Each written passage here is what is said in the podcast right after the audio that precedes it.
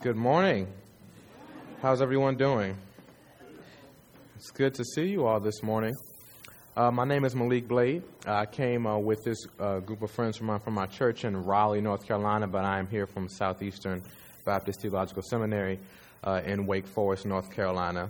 Uh, we've had a great weekend thus far. I've been here since Friday, and I've had, been experienced so much hospitality. So it's just been great being here with you guys at Rockfish and it will definitely be an experience to remember just with all the love that we've received these past few days. So I want to personally, on behalf of the group, say thank you for you all who have been with us throughout the day, whether it be helping with sound or just staying in homes and meals and so on and so forth. So we appreciate that. Uh, if you could stand with me, uh, we're going to read the text for today. We'll be coming from Galatians 5, Galatians 5, verses 16 to 26. This will be our main text for today. Galatians 5, verses 16 to 26. Just kind of look up at me when you found it, so I'll begin and we can do it together. Starting in verse 26. So I tell you, live by following the Spirit. Then you will not do what your sinful selves want. Our sinful selves want what is against the Spirit, and the Spirit wants what is against our sinful selves. The two are against each other, so you cannot do what you please. But if the Spirit is leading you, you are not under the law. The wrong things the sinful self does are clear being sexually unfaithful, not being pure, taking part in sexual sins, worshiping gods, doing witchcraft, hating, making trouble, being jealous, being angry, being selfish, making people angry with each other causing divisions among people, feelings of envy, being drunk, having wild and wasteful parties, and doing things like these. I warn you now, as I warned you before, those who do these things will not inherit God's kingdom. But the Spirit produces the fruit of love, joy, peace, patience, kindness, goodness, faithfulness, gentleness, and self control. There is no law that says these things are wrong. Those who belong to Christ Jesus have crucified their own sinful selves. They have given up their old selfish feelings and the evil things they wanted to do. We get our new life from the Spirit, so we should follow the Spirit. We must not be proud or make trouble with each other or be jealous of each other. Let's pray. God, I thank you for your word and who you are and the fact that you, you speak to us, the fact that you bother to communicate with us, having been so far off from you and, and not looking to you for guidance, but turning to our own way. You still seek us and pursue us and desire a relationship with us. So we thank you for that. I thank you for the idea of community and family in the body of Christ, that we have others to encourage us and guide us, and that this isn't a lonesome ideal or this isn't a practice that we do in solitude, but we can seek you out and grow and be sanctified in you with others who are pursuing you with the same heart and mind. So I pray that today we all be on one accord, that we worship you together in unity, that we go through your word together in unity, and that our heart's desire be to please you not just with our thoughts, with not just a mental assent, but to also please you with our actions not to be works driven, but to yield ourselves to your spirit that we will fall in line with what you would have us to do. So we thank you for who you are. We thank you for inviting us to be into relationship with you. And if someone in here today is not in your family, I pray that they respond to the invitation today. Not to just to join a church or not to just come to an altar, but they respond to the invitation to be adopted into your family that they respond and say, Yes, Jesus, I will surrender my will to yours and allow you to take it from here. I pray that someone would give themselves away today. And it's in your name that we pray all of these things. Amen. You may have your seats. So keep your finger in Galatians 5. That'll be our main text for today. We're going to come back to that, though. But for now, if you could turn with me to Romans 8. But we are coming back to Galatians, so keep your thumb or index finger there. Or if you have a bookmark, you can do that. And for those of us who have electronics like myself, it won't be hard to get to it. Uh, but Romans 8, verses 5 through 17. I'm going to go through those and use that as a launching pad, but we will stop in Galatians later in the message. Romans 8, verse 5. Those who live following their sinful selves think only about the things that their sinful selves want. But those who live following the Spirit are thinking about the things the Spirit wants them to do. If people's thinking is controlled by their sinful self, there is death. But if their thinking is controlled by the Spirit, there is life and peace. When people's thinking is controlled by the sinful self, they are against God because they refuse to obey God's law and really are not even able to obey God's law. Those people who are ruled by their sinful selves cannot please God, but you are not ruled by your sinful selves. You are ruled by the Spirit, if that Spirit of God really lives in you. But the person who does not have the Spirit of Christ does not belong to Christ.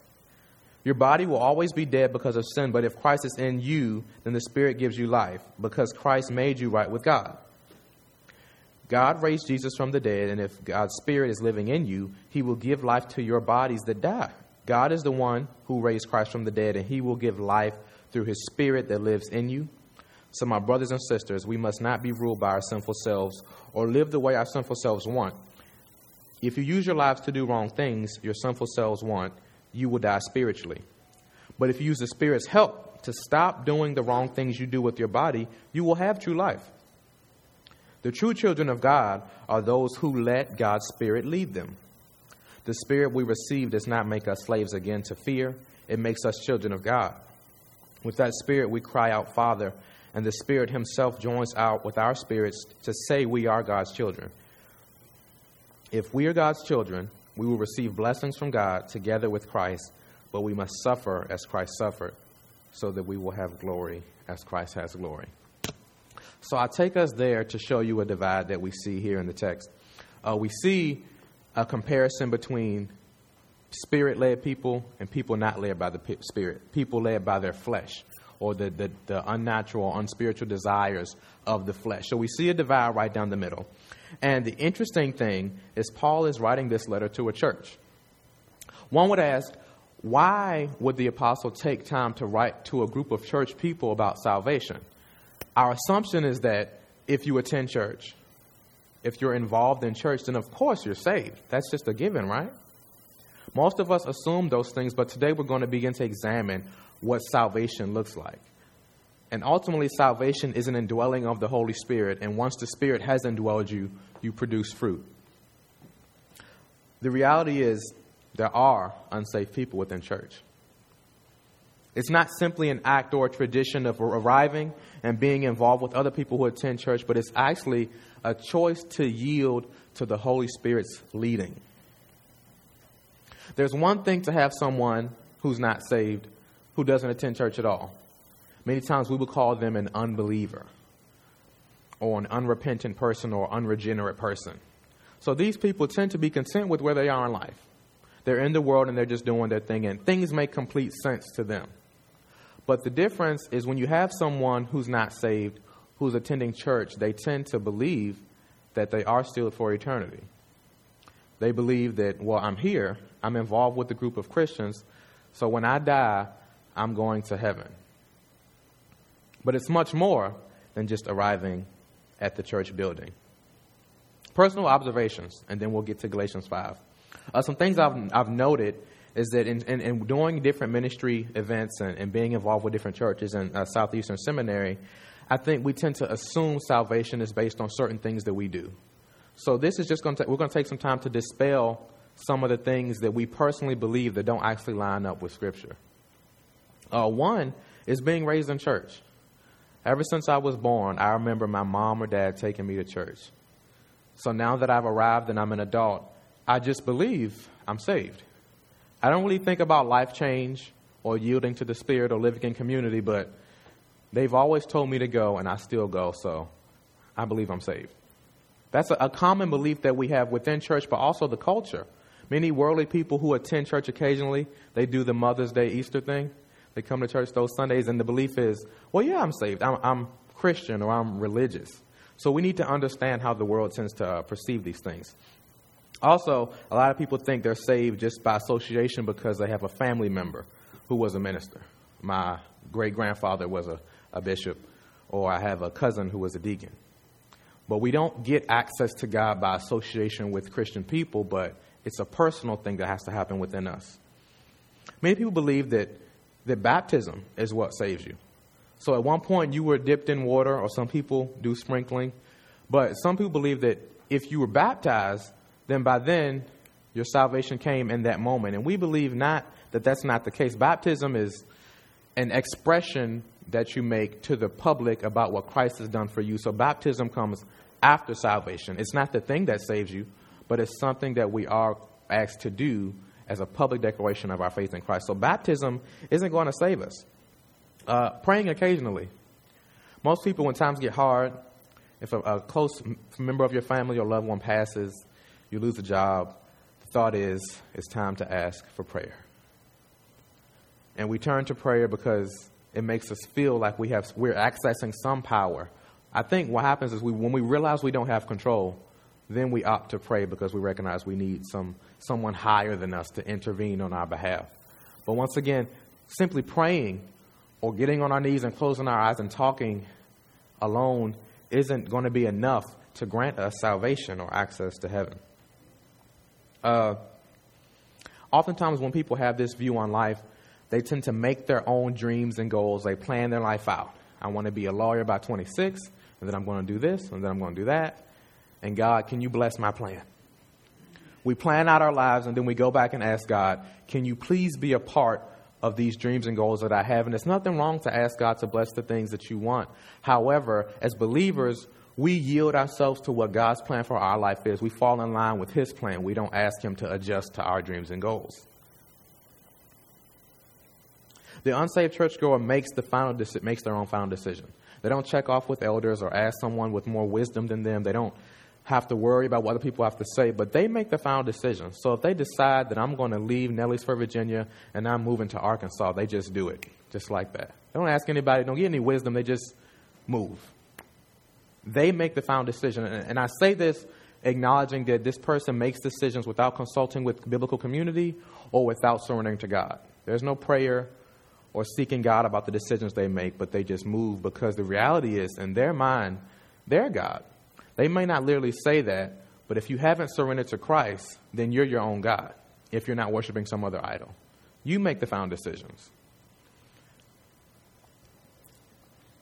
Being well versed in church tradition. So you may play the acoustic guitar, the piano, or the organ, or, or you know how to hold the offering plate, or you're an usher. All those things are great, but being involved in church and having different rituals that we do, that's not going to save us either. These people tend to look lively and bright on the outside, but are dead on the inside. The unsaved person, whether in church or out of church, tends to have difficulty forgiving. If this person hasn't come to terms with the reality of the fact that Christ forgave the worst in us, then they tend to have difficulty forgiving, forgiving others that have wronged them. And last, but most importantly, not least, is this person, whether in church or out of church, doesn't have the Holy Spirit inside of them. And the Holy Spirit inside of us is what makes us right. It's what, when God looks at us, instead of seeing our sin, He sees His Son inside of us. He sees the Holy Spirit inside of us. He sees the image of His Son, and He sees, okay, these are my children, these are my people. So Christ made it possible for us to have a relationship with God so that we can get credit for what he did. He lived the perfect life and didn't do anything wrong and took the death that we should have taken. So we now have opportunity to be pleasing in the sight of God.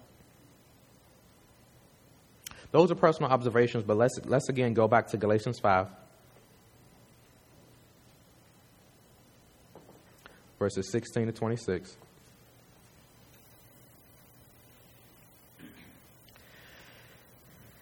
And it says, live following the Spirit. And if we jump down to verse 19, we see a list of a lot of different sins going on from being sexually unfaithful, not being pure, witchcraft, hating, making trouble, selfishness, and anger, and causing strife and division.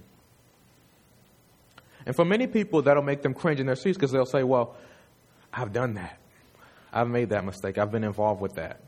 And I don't want you to feel any condemnation today because the reality is partaking in these sins does not automatically mean that you're not saved.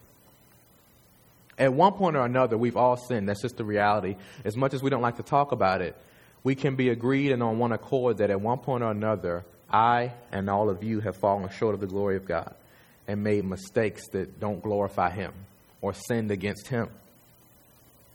But the beauty is because of Jesus Christ, as believers, if you have the Holy Spirit inside of you, when you do make those mistakes, when you do sin, three things happen.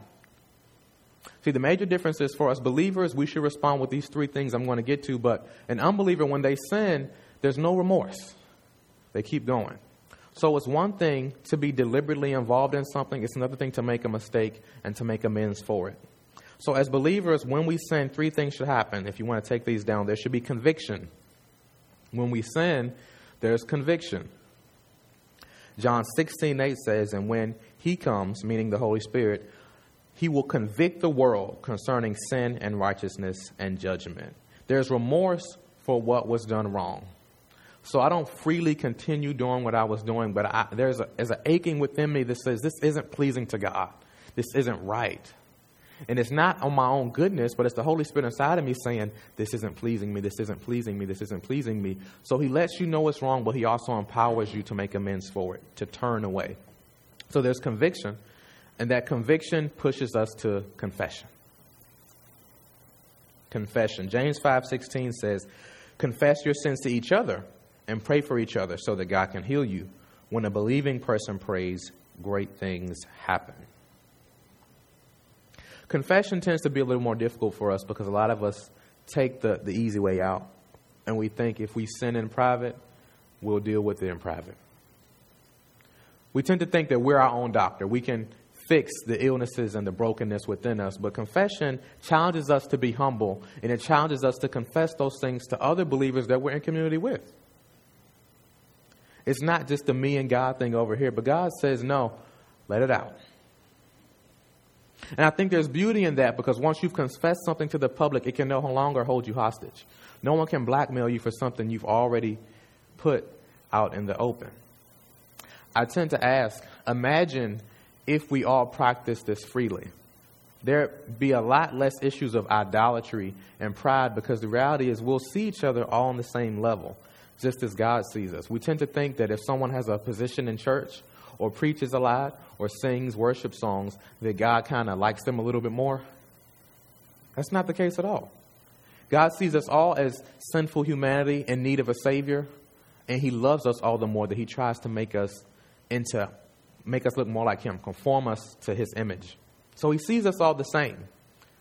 So we need to begin to produce a culture where we see each other all as broken in need of assistance. And when we look for a remedy, we need to point people back to Jesus. And the, one of the ways of the helping with the sin that exists is confession. Confessing to one another that you might be healed. So the remedy for this issue within us is the confession. And many of us are wondering the reality is, how do I deal with this sin? There's something I'm struggling with. There's a habit. It can be the past five days, it can be the past 10 years. That this has been an issue for me, and I need help. And God's Word lets us know that with confession comes healing. And lastly, is repentance conviction, confession, and repentance. Second Chronicles 7:14 says, "Then if my people who are called by my name will humble themselves and pray and seek my face and turn from their wicked ways or repent of their wicked ways, I will hear from heaven and will forgive their sins and restore or heal their land." Repentance is an act. It means to turn away from. So after you've been convicted and you confess what you've done, you actually take steps to avoid it for the person that's overcoming an alcohol abuse, I wouldn't recommend going to the bar. I would say, try to stay away from that. We have to actively take steps to avoid falling back into it. Yes, the Holy Spirit gives us strength, but He also gives us wisdom. So don't walk back into the bar and say, Holy Spirit, help me. But no, you actually take steps to not fall back into it. So there's conviction, confession, and repentance. And these remedies point us back to the Spirit as the ultimate help for our issue of sin. If someone isn't saved, they're trying, and even saved people do it, we try to fix the sin within us. I've been injured, and now I'm going to fix myself. But the reality is, we can't be the patient and the doctor. I've heard it compared to cleaning a stain with a dirty rag. You just smear it all the more. Because of our brokenness and because the issue that we have, we can't be the patient and the doctor. So we have to then ask God, the Holy Spirit, who is completely pure and sinless, to come in and be the difference maker. We can't fix ourselves. It's not so much living for Christ or religious, but is, is Christ living through us, right living, empowered through the Holy Spirit. So, yes, we fall short, and I know a lot of these verses in Romans 8 and Galatians 5 will beat us over the head and make us feel condemned, but Romans 8, verse 1, lets us know there's no condemnation for those who are in Christ Jesus. So, yes, the Bible acknowledges specific sins and tells us these things are wrong, but he, God also gives us power through the Holy Spirit to overcome. So we don't have to stay where we are. But how bold are we to confess those things? How bold are we to act- actively repent? I think many of us fear the reality of not meeting the expectations of other people in church. Especially those in leadership feel it all the more because we feel led to meet a standard. They're supposed to be a little bit more holier than us so they shouldn't make mistakes. And I do believe we are held to a higher, or pastors are held to a higher standard biblically, but the reality is no one is sinless. And no particular sin is any worse than the other. So you can, you can stick your chest out and you can boldly say, Yes, I've fallen short, but Christ loves me. We can all say that, that, that we're loved by Jesus Christ. We're loved by our God in heaven, and He chooses to lavish His love upon us and make us more like Him. So He doesn't leave us in our sinful state, but He gives us the power to change. Some of, some of us have lied, cheated, or stolen, but the Holy Spirit can break those habits as we meditate on God's Word. Some may have been sexually immoral, but the Holy Spirit can change those desires and cast our, if we cast our cares and desires on Him. Some of us have evil thoughts in our minds and hearts, like greed or hate, and the Holy Spirit can cleanse all of those things out if we just surrender. It seems simple enough, but how often do we do it? If God doesn't deliver us from said issue in our timeline, we begin to doubt His goodness, right? God, I've been praying about this too long and you haven't responded. I hope you didn't miss me. But we have to remember that God, in His sovereignty, stands outside of time and sees when this became an issue for us, and He sees us in the future as well. But how much do we trust that He will be the one to deliver us and make the change within us? Because I don't know about you, but I've tried and tried to change certain aspects about myself that I didn't like, and it, it doesn't seem to work when I do it myself. Maybe that's just me, though. Uh, verse 22 of Galatians 5. The Spirit produces the fruit of love, joy, peace, patience, kindness, goodness, faithfulness, gentleness, and self control. Getting back to the idea of salvation, the verse says fruit, and it's singular and not plural, and that it's saying not fruit. So sometimes you have joy, sometimes joy, sometimes you have love, sometimes you have peace. Uh, but it's the fruit of the Spirit. So when the Spirit is in us, all of these things come out. We're marked by the Spirit living in us, and we're exhibiting these traits to others. And the reality is, if you have a person who's not bearing these fruit, or maybe bearing the fruit of the flesh, they lack a true understanding of what the gospel entails. In many cases, I've done a lot of ministry events with, with Southeastern Seminary and different churches, and, and we work with the youth a lot. And I would have to say that our churches have been strong in many different areas, but I will say that, based on my personal experience, that in many cases, we have failed the youth. Because when we go out and we ask them, what is the gospel, I can count on one hand, having been to many churches, how many of the youth are able to, to explain what the gospel is. They're not quite sure. But Romans Romans 1:16 lets us know, I'm not ashamed of the gospel, for it is a power of salvation for everyone who believes. The gospel is the power of salvation, so how can you have salvation without the gospel? They go hand in hand. This is the means to this. So we have to imprint the gospel on the hearts of the youth if we expect them to grow up and stay consistent with God. Good advice here, a Bible verse there is not what's going to make the difference, but the seed of the gospel sown is what grows up later. Our faith has to be in the gospel and not our traditions. I explain the gospel this way the triune God redeeming a fallen world to himself through the person of Jesus Christ for his glory and our response. The triune God redeeming a fallen world to himself through the person of Jesus Christ for his glory and our response. So, because of sin, we're separated from God. We were at one point. But because of the work of Jesus Christ and taking on our sin on the cross and dying and taking on the punishment that we were supposed to take and living the perfect life that we couldn't live, we now have the opportunity to have relationship with God again. Our relationship has been renewed due to one man's sacrifice. So our relationship with God was broken through the sins of Adam, but it was restored through the perfect life of Jesus Christ, the second Adam. So we look to him for the help.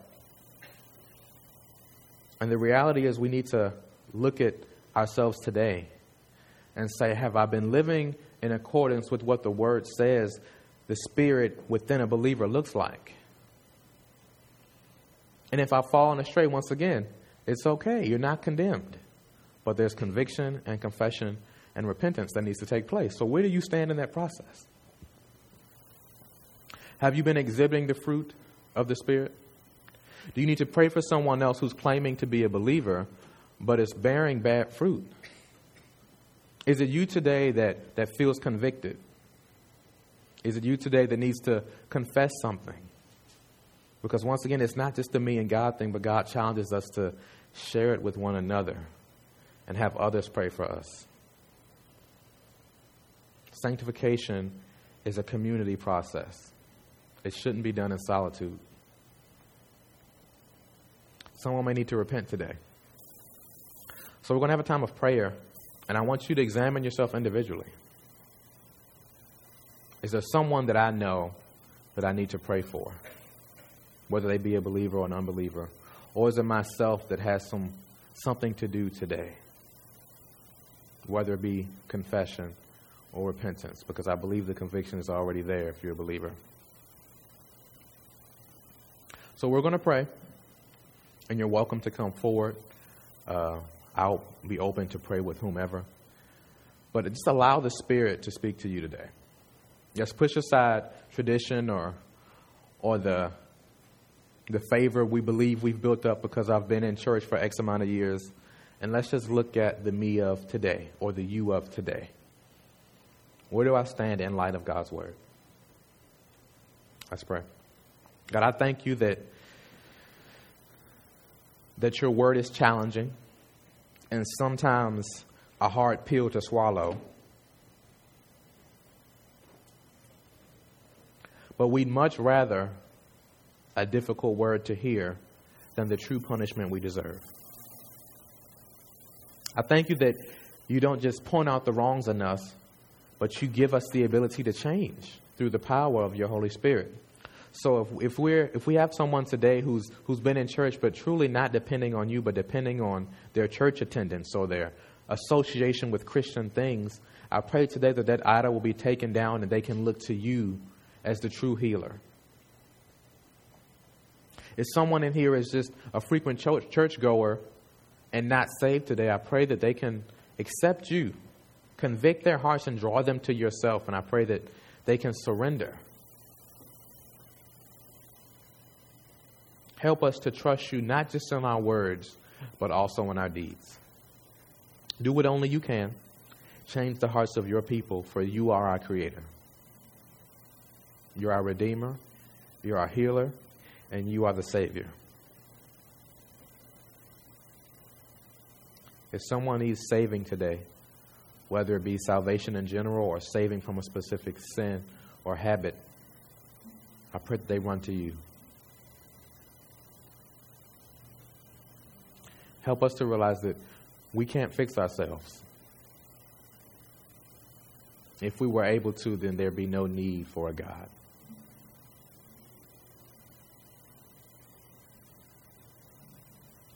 We thank you for loving us first and empowering us to do what you would have us. Move in this place today. Help us to produce fruit, good fruit that points others to you. And it's in your name that we pray. Amen.